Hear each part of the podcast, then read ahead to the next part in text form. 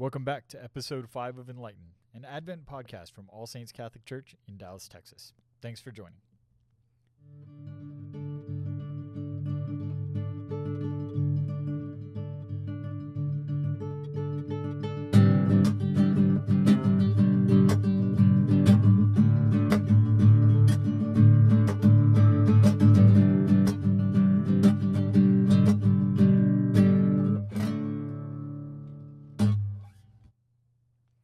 Be sure to go ahead and subscribe on your podcast platform so that you don't miss any of our daily episodes.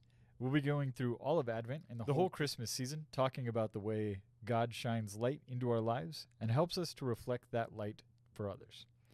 Today is Thursday of the first week of Advent. Our readings today come from the prophet Isaiah uh, and the Gospel according to Matthew. And really, the, the Gospel, this is one that we're pretty familiar with. Uh, uh, the person who builds their house on a rock, uh, when the rain comes and the floods come, it won't collapse because it's built on rock. But anyone who does not listen to Christ is a fool and builds their house on sand, and the rain falls and the floods come, and their house will be completely collapsed and ruined.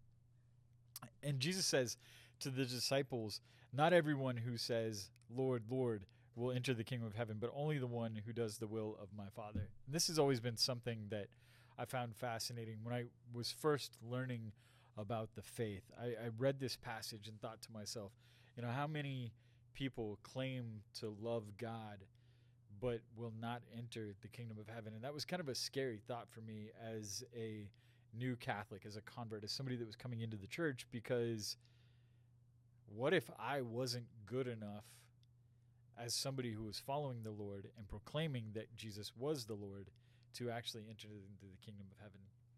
But really, Jesus gives us the answer right here. He says, uh, Only the one who does the will of my Father. And then he goes on to say, uh, Anyone who listens to these words of mine but does not act like act on them will be like a fool who built his house on sand.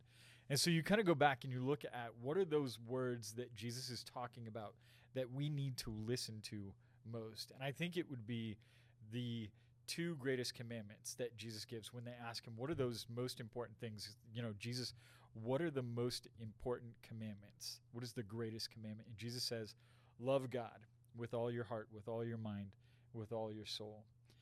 And then the second one is love your neighbor as I have loved you. And we we've talked a lot about this over the last uh, year and a half or so as we've been in this COVID world um, and doing all of these different podcasts and videos and different things is authentic love, true love, love that that God like thing, you know, that Jesus is asking us to have is the kind of love that wills what is good for the other person for the sake of the other person.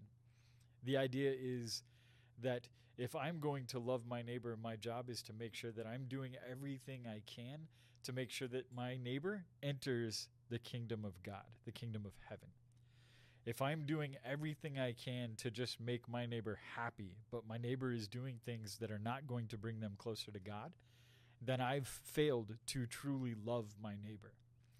And it's easier said than done, and we know that, right? Pope Francis, I think, was was asked at one point in time, you know, what is the most difficult thing about Christianity?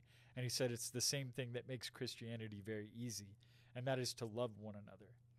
And so it's kind of funny how we have that that paradigm, that double-edged sword, so to speak, to go back and, and quote Jesus again, is the idea that loving your neighbor is easy, but it's also extremely difficult because it asks us to take a very strong look at ourselves and see are we building this foundation of love on solid ground?